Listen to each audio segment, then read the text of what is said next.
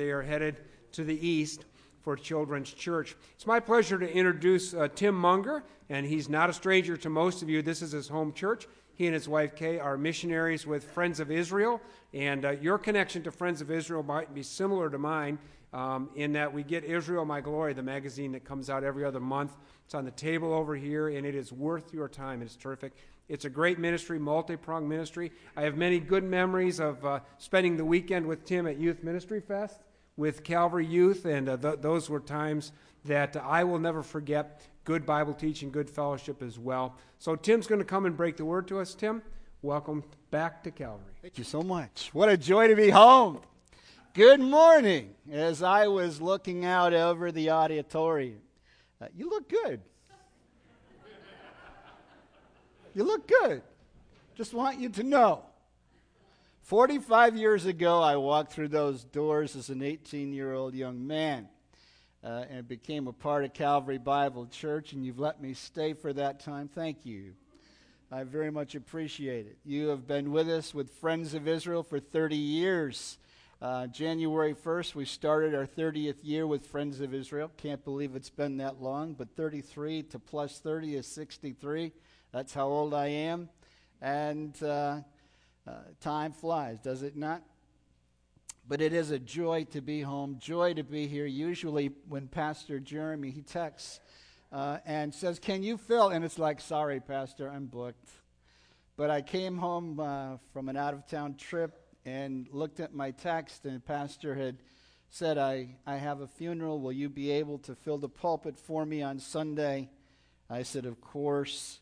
Somebody said, I didn't know you were going to be here. I said, Good. You would have, if you would have known, you would have escaped. So thank you all for being here today. Open your Bibles, would you please, and join me in the book of Revelation. It's not an exposition, it's an expedition. The songs today have fit the message exactly, precisely. And I am grateful to God for that.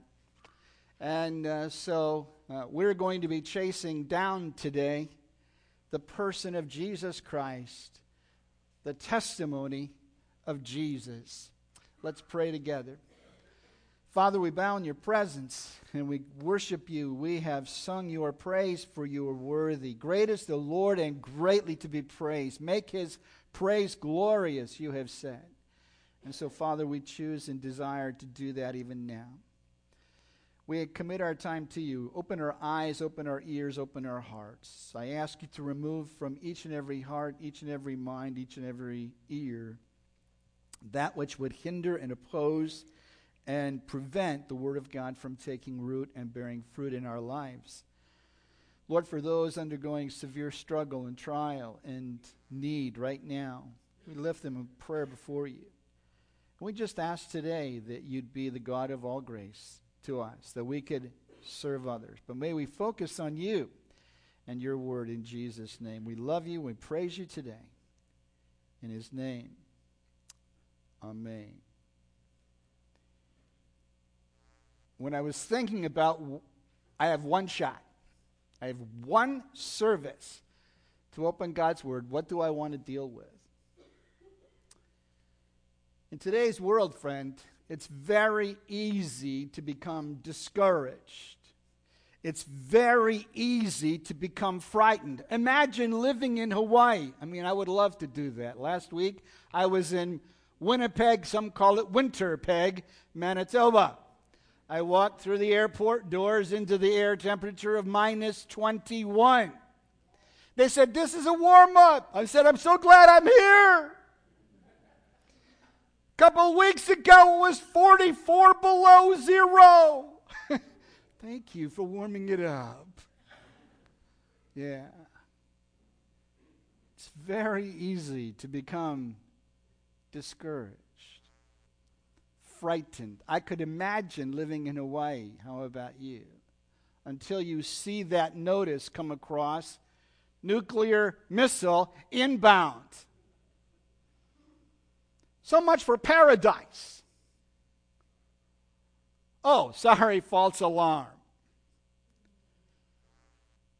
My dear friend, you and I live in frightening, perilous, and indeed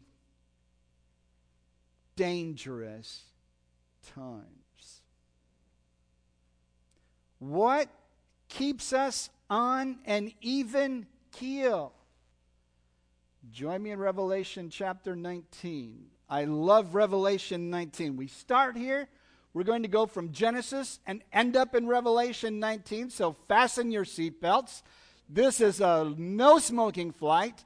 And here we go. Revelation 19, verses 1 through 9, sets the context.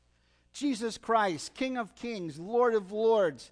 The Hallelujah chorus of Handel's Messiah comes directly from Revelation 19. For the Lord God omnipotent reigns. Reigns. Reigns. He rules. And everyone and everything answers to him. And then John is in heaven and he has an angel appear to him. And the angel says to him, Blessed are those who are called to the marriage supper of the Lamb, verse 9. And he said to me, These are the true sayings of God. And I fell at his feet to worship him, but he said to me, See that you do not do that. I am your fellow servant, and I am of your brethren who have the testimony of Jesus. Worship God. For the testimony of Jesus is the spirit of prophecy. Dear ones, in this pulpit have stood not only faithful pastors, but great Bible teachers who have opened the Word of God to us as people and congregation of the faithful truth of God's Word and what the future holds. The hymn writer said it well.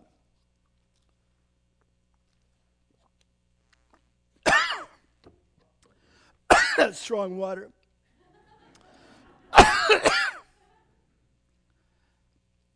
I may not know what the future holds, but I know the one who holds the future. And his name is Jesus the Messiah. Jesus. Cristo Jesus. In any language, it comes down to Jesus. In Hebrew, it's Yeshua. There's something about that name. The testimony of Jesus is the spirit of prophecy. Dear ones, from Genesis to Revelation, Jesus Christ is unveiled. He is the centerpiece of the Bible. Let me show it to you. Let's look together because He is the one who is working all things according to the counsel of His own will. He is the one who will come and receive us to himself, that where he is, there we may be also.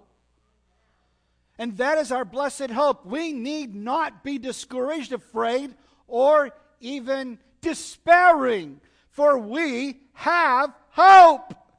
It is a person, Jesus Christ. And he is the spirit of prophecy. The Bible is all about him. I had the privilege of telling a Jewish lady that just this week as she was struggling and dealing with so many issues. And I said, let's look at what the Bible says. How can he be God? And I said, if you can believe Genesis 1 1, you can believe that God is triune. Can I explain it? No, but I can't explain quantum physics either. That doesn't change its truth, it doesn't change its impact.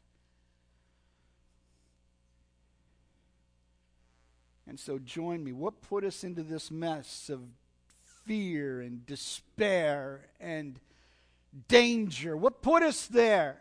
The Bible has the answer. Let's move back to Genesis now, would you please?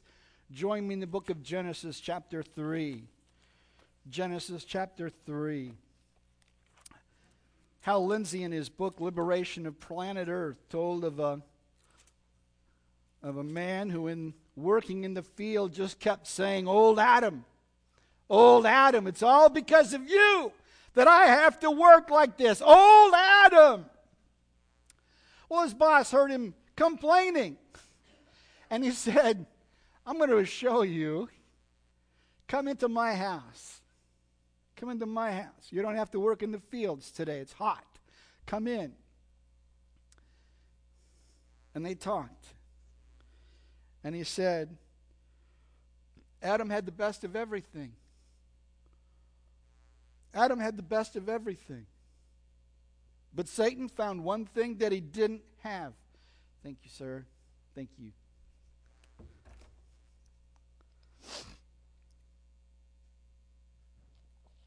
Ooh.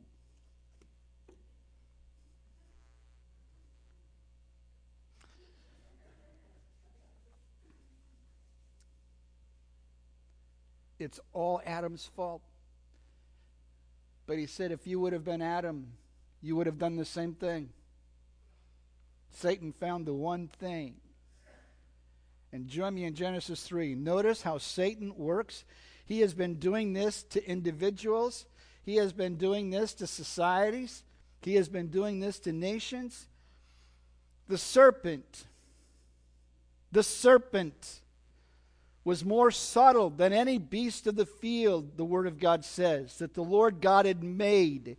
And he said to the woman, Has God indeed said, You shall not eat of every tree of the garden?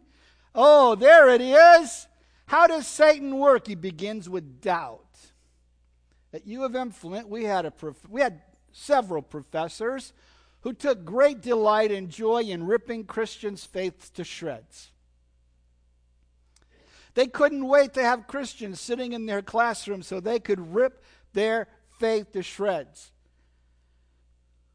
And one day, as I was walking down the hall, I saw one of those professors, and he had a strange look on his face. There was no peace. There was, he taught philosophy, no wonder. There was no peace. There was no joy. And even worse, folks, there was no life.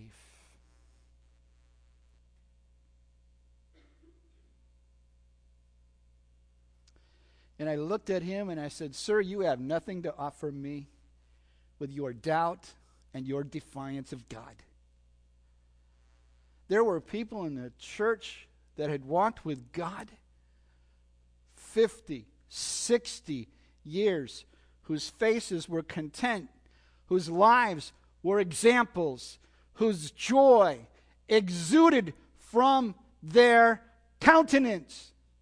They have what I want life, stability, joy at their age. That's what I want. How about you?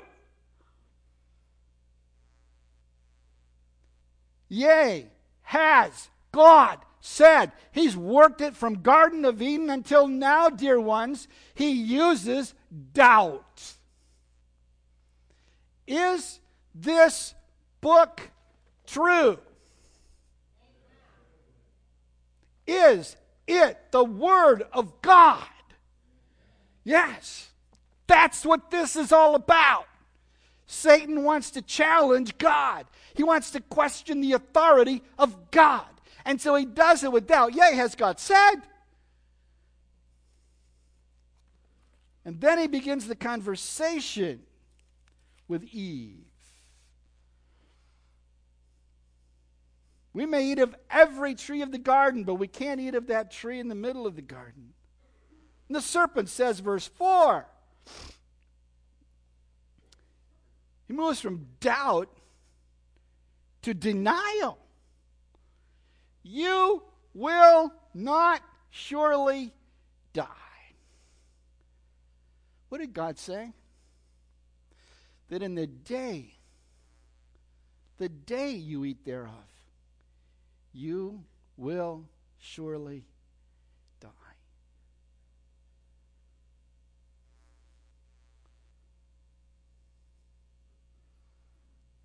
He moves from doubt and denial.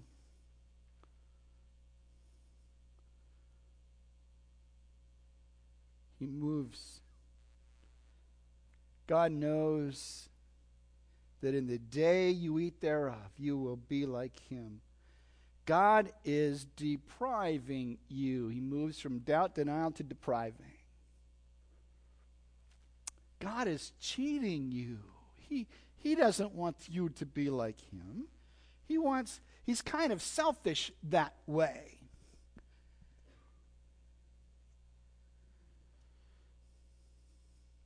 And then they begin to look. And here is how Satan works. There are three avenues, dear ones, that we fall into sin. Three the lust of the eyes, the lust of the flesh, and the pride of life. Notice him with me in verse 6. So when the woman saw, lust of the eyes, that the tree was good for food, it was pleasant to the eyes, tree desirable to make one wise. You have the lust of the eyes, she saw, lust of the flesh, desirable and pleasant to the eyes. It looks good.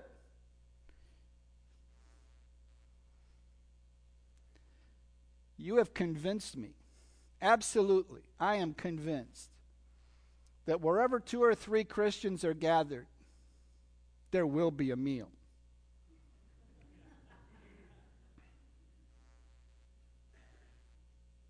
We're going to have a Super Bowl Sunday and there will be food. Of course, there's teenagers. There will be food. You've got the pot. you got the pot faith dinner, not pot luck. We don't believe in luck. It's the pot faith dinner coming up. Wherever two or three Christians are gathered, there will be a meal. Nothing wrong with eating, folks. Just can't love to eat. Can't live to eat. Lust of the eyes, lust of the flesh, tree desire to make one wise, and they took and eat. Now look at verse 7. What is the outcome? They died instantly. They knew they were naked, their eyes were open, they knew they were naked, and they sewed fig leaves together. Stop right here. Clothing in Scripture is a picture or a type of righteousness. It is a type of righteousness. Now, notice, they make fig leaves. They make fig leaves. Where does false religion come from? Right here. Man wants his way toward God. So they make fig leaves, and God comes in the cool of the day. They hide. Look at verse 11. Oh, he said, Who told you that you were naked? Have you eaten from the tree of which I commanded you that you should not eat? Then the man said, Here you go, ladies. The woman whom you gave me.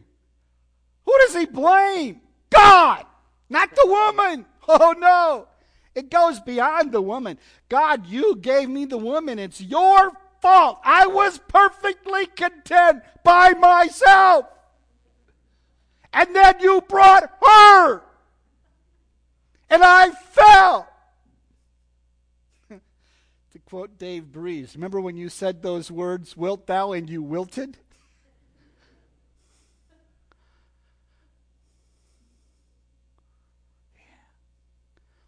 You did this. It's not my fault. Oh, no, the woman you gave me. And so God addresses Eve. And she said, Well, it's the serpent's fault. He came to me. And then God judges the serpent. You won't be on your legs anymore. You'll walk on your belly. I hate snakes ever since. I hate them. Venomous or non venomous, it makes no difference to me. I hate snakes. Because it was a snake that put us into this whole mess, folks. It was all right here. This is where all of this stuff started. Right here.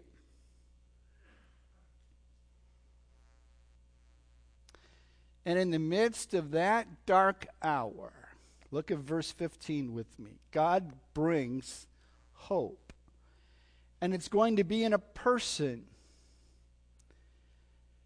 He says it in verse 15 I will put enmity, Satan, between you and the woman, between your seed and her seed. He shall bruise your head, and you will bruise his heel in John chapter 12, I believe it is, Jesus says, Now is the judgment of this world, now is the prince of this world cast out. And I, if I be lifted up, will draw all men to me. This he said, signifying what death he would die. Now, notice it with me in verse 15. There is going to be a deliverer. This deliverer will come from the seed of the woman. He will be virgin born. He will have a conflict with Satan and he will defeat Satan. It will take place at the cross. in that conflict and death, he will defeat the enemy. He will crush Satan's head, though his own life will be wounded. Which is why we read in Isaiah 53 He was wounded for our transgressions, He was bruised for our iniquities.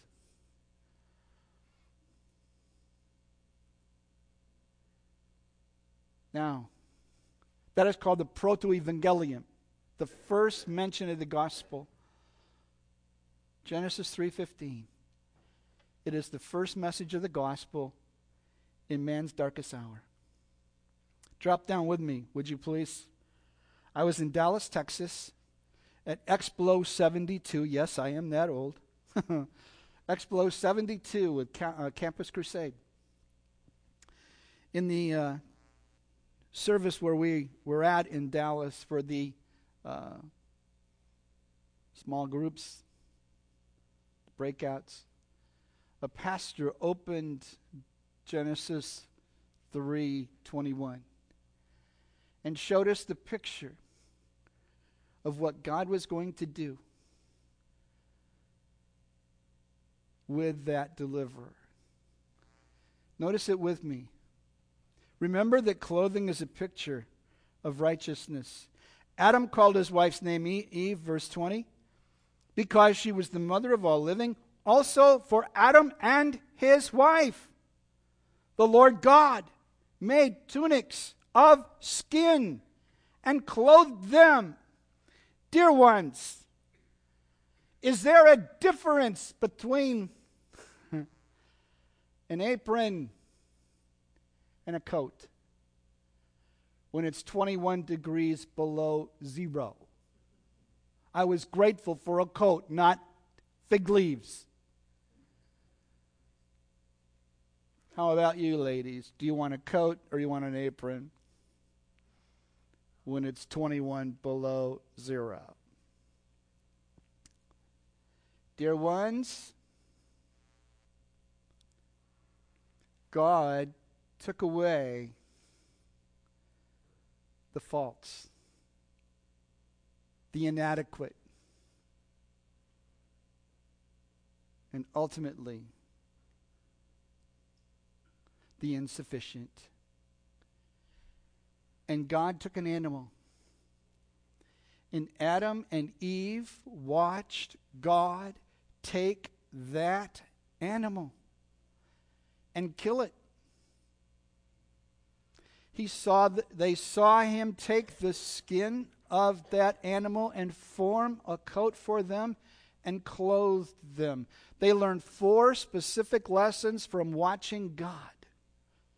Number one, our action separated us from God.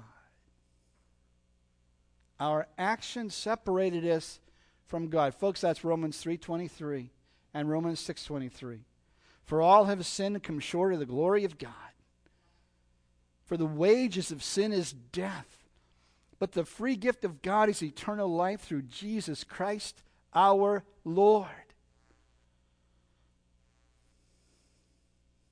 The second lesson they learned was that our action required a substitute. We couldn't save ourselves.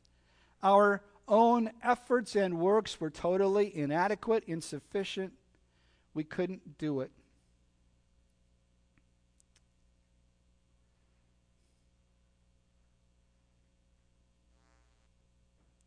Lesson number three.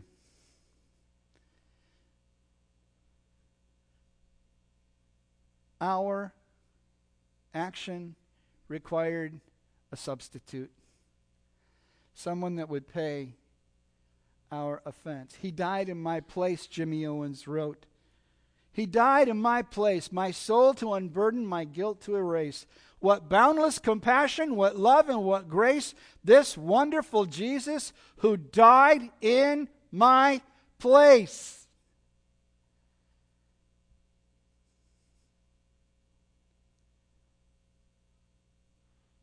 And number four, the fourth lesson they learned was that in that substitute's death on our behalf, we are restored to God. Thank you so much, Pastor, for praying for those who have gone through an abortion.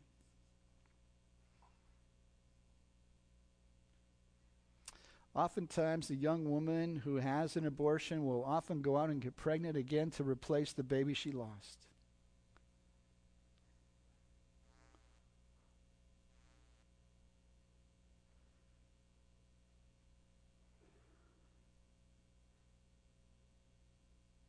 Sin hurts, folks. Sin kills. You and I need to hate sin, not the sinner. It was the sin way back in the garden that put us where we're at today. But there is hope. There is a message of life, and that is that God forgives. Aren't you glad for that today? There is no sin that would keep anyone from the love of God. By the way, God's love is not conditional. It is not if you do this, I will praise you and I will you please me, and then if you don't, I will not love you. God's love is unconditional. It is constant. He loves you. He loves you. From that promise of a deliverer down through the pages of the Old Testament, God anticipated the coming of the Messiah. Join me in Luke chapter 2 now, would you please?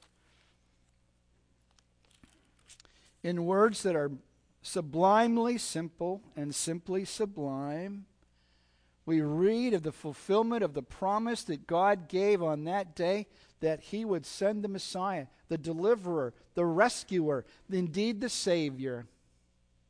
The Savior.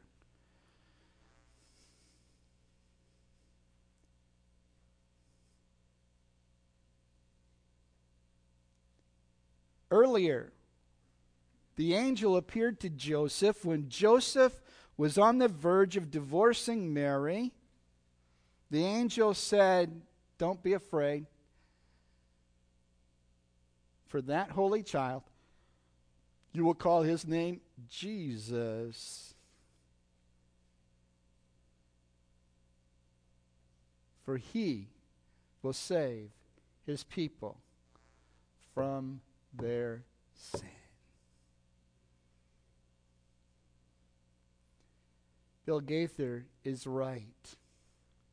there is something about that name. There's something about that name. And in Luke chapter 2, the Bible says that an angel appeared to shepherds, and actually, you can go to Bethlehem today, and there is a place there called Shepherd's Fields. When I was there in 2009, my cabbie for that day was Moses. I got to go around Jerusalem with Moses.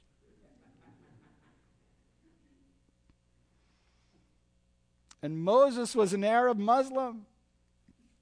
Musa. And Moses said, Tim, would you like to go to Bethlehem? I can take you to Bethlehem. And I said, Let's go, Moses. And so we went to Bethlehem.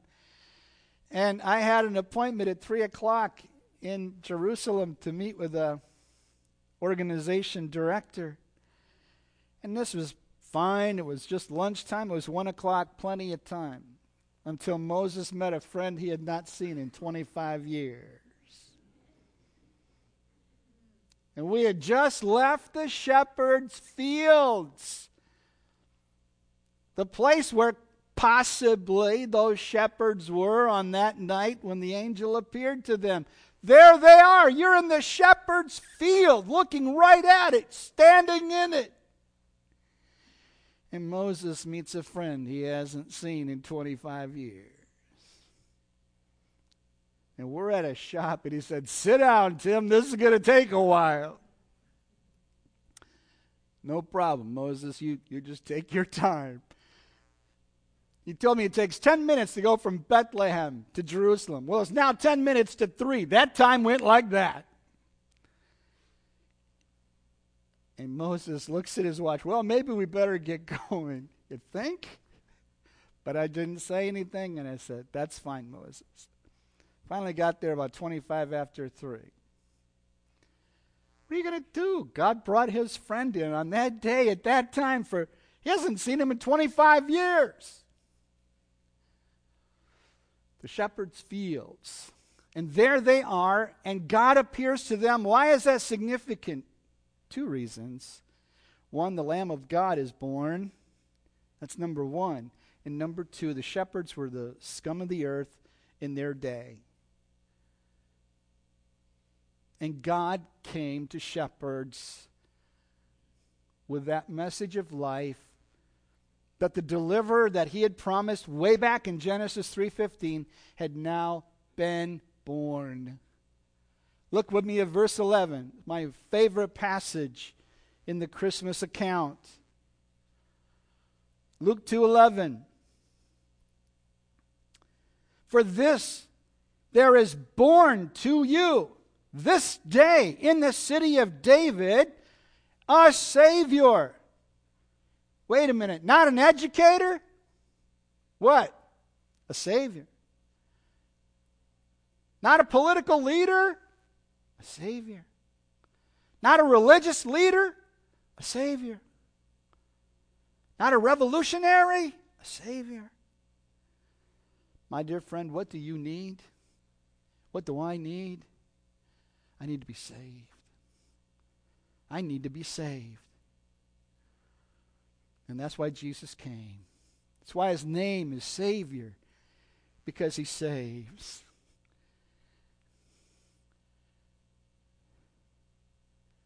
and all his salvation may know. On his bosom I lean, for his blood makes me clean. For his blood makes whiter than snow. Our Savior. Now, join me in my favorite Christmas passage, would you please? Philippians chapter 2. What happened to the Lord Jesus? How did God accomplish that salvation? He tells us exactly in Philippians chapter 2, verses 5 to 11. Look at me at verse 6. Paul begins in heaven with God. Paul begins there.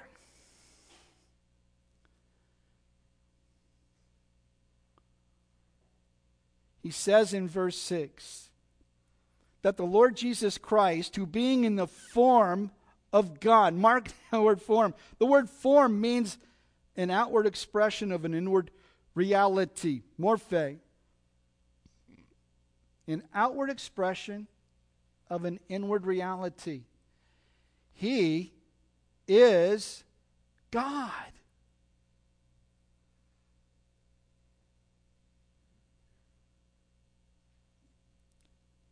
Did not consider it robbery to be equal with God. Now, verse 7 made himself of no reputation.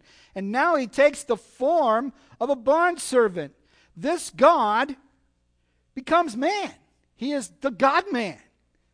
He's God, he's man, linked together. Folks, Jesus didn't have a halo.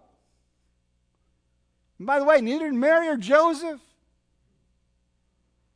He didn't look any different than you or me. How do we know? In John chapter 4, the woman at the well says, You're Jewish. I'm a Samaritan. He had the looks of a Jewish man. No halo, no glow. He took on the form, the outward appearance of an inward reality of a bondservant. What is a bondservant? Thank you for asking. A bondservant is one who serves out of love. You can read about it in Exodus 21 1 to 7. The bondservant says, I love my master, I love my wife, I love my children, I will not go out free. And the Lord Jesus Christ became a bond slave.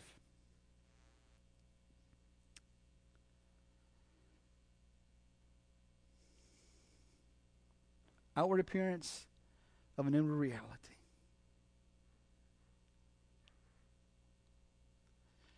What did he do? That bond servant, that God who became man, verse 8, found an appearance as a man, humbled himself, and became obedient to the point of death, even the death of the cross. How was God going to judge Satan? How would that judgment be exercised? It was going to happen at Calvary. It's going to happen at Calvary.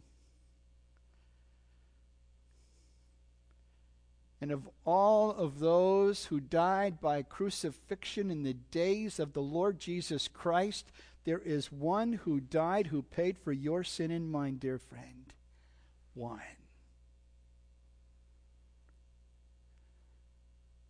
Professor at Western Michigan University, a Jewish professor, and I were talking, and he asked me the question. He said, Tim, in Jesus' day, where there, there were 2,000 teachers claiming to be the Messiah, why did Jesus' teachings catch on? I said, Because, professor, he died and was buried and he arose from the dead. And the others stayed dead. He didn't. And he lifted his hands and he said, It's impossible for the dead to be raised. Not with God. He's alive, dear ones. He's alive. I know. Because I've been inside the tomb and it's empty. On the door it says, He is not here. He is risen and he's coming again. And then Paul puts it all together. He died, but God raised him from the dead. Now in verse 9, wherefore God has also highly exalted him and given him a name that is above every name, that at the name of Yeshua, Jesus, Cristo Jesus, every knee will bow. Every tongue will confess that Jesus Christ is Lord. The testimony of Jesus is the spirit of prophecy. He is the theme, He is the focus, He is the message of the Word of God. Join me now in Revelation, would you please?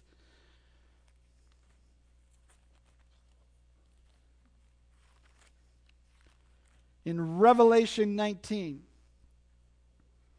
Handel took merely three weeks to write that glorious oratorio called The Messiah.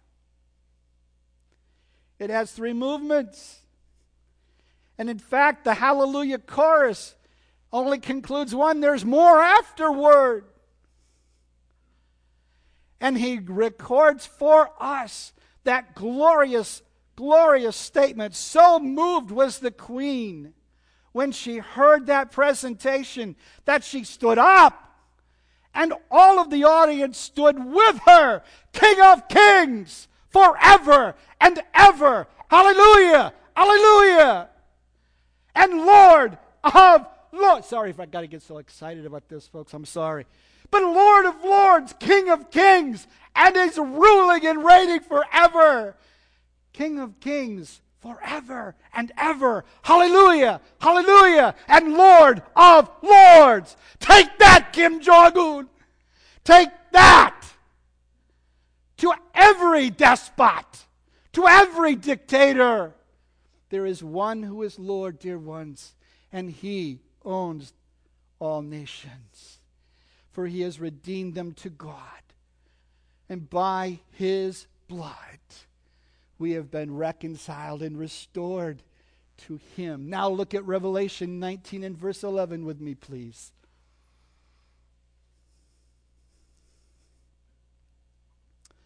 I saw heaven open, and behold, a white horse, and he who sat on him was called Faithful and True. And in righteousness he judges and makes war. His eyes were like a flame of fire, and on his head were many crowns. He had a name written that no one knew except himself. He was clothed with a robe dipped in blood, and his name is called the Word of God. And the armies in heaven, clothed in fine linen, white and clean, followed him on white horses. By the way, dear friends, you're in this picture. If you know Jesus Christ, you're in that picture. You and I are coming with him when he comes to rule and reign. You see, folks, God did something about the issue of sin. What put us in this mess? What put us in this mess? of despair, of fear, of dismay. Sin. For sin abounded, grace did much more abound. Today, if you know him as Savior, would you be encouraged? because he rules and reigns, and he's coming back to claim us for himself. Do not despair.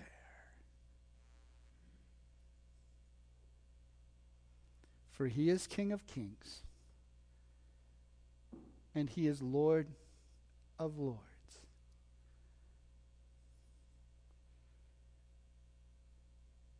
And he has the final say.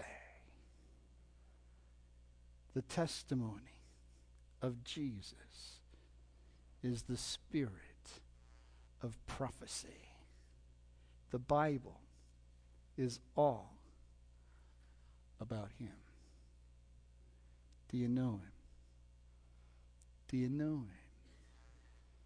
Father, we thank you for opening the truth of your word and showing us that Jesus is the very core. Lord, I thank you that at the moment of our greatest need, the moment of our greatest need, you met it. If you're here today without Jesus Christ, or if you're listening without Jesus Christ, my dear friend, I invite you to come to Him. Right where you're sitting, you can pray, Lord Jesus, I am a sinner. I believe the truth that you paid for my sin debt at the cross. I believe that you were buried and you arose from the dead. Come into my life and be my Savior. And make the day, today, the day in your life and in your heart that he becomes Lord and King. And all God's people said, Amen. Amen.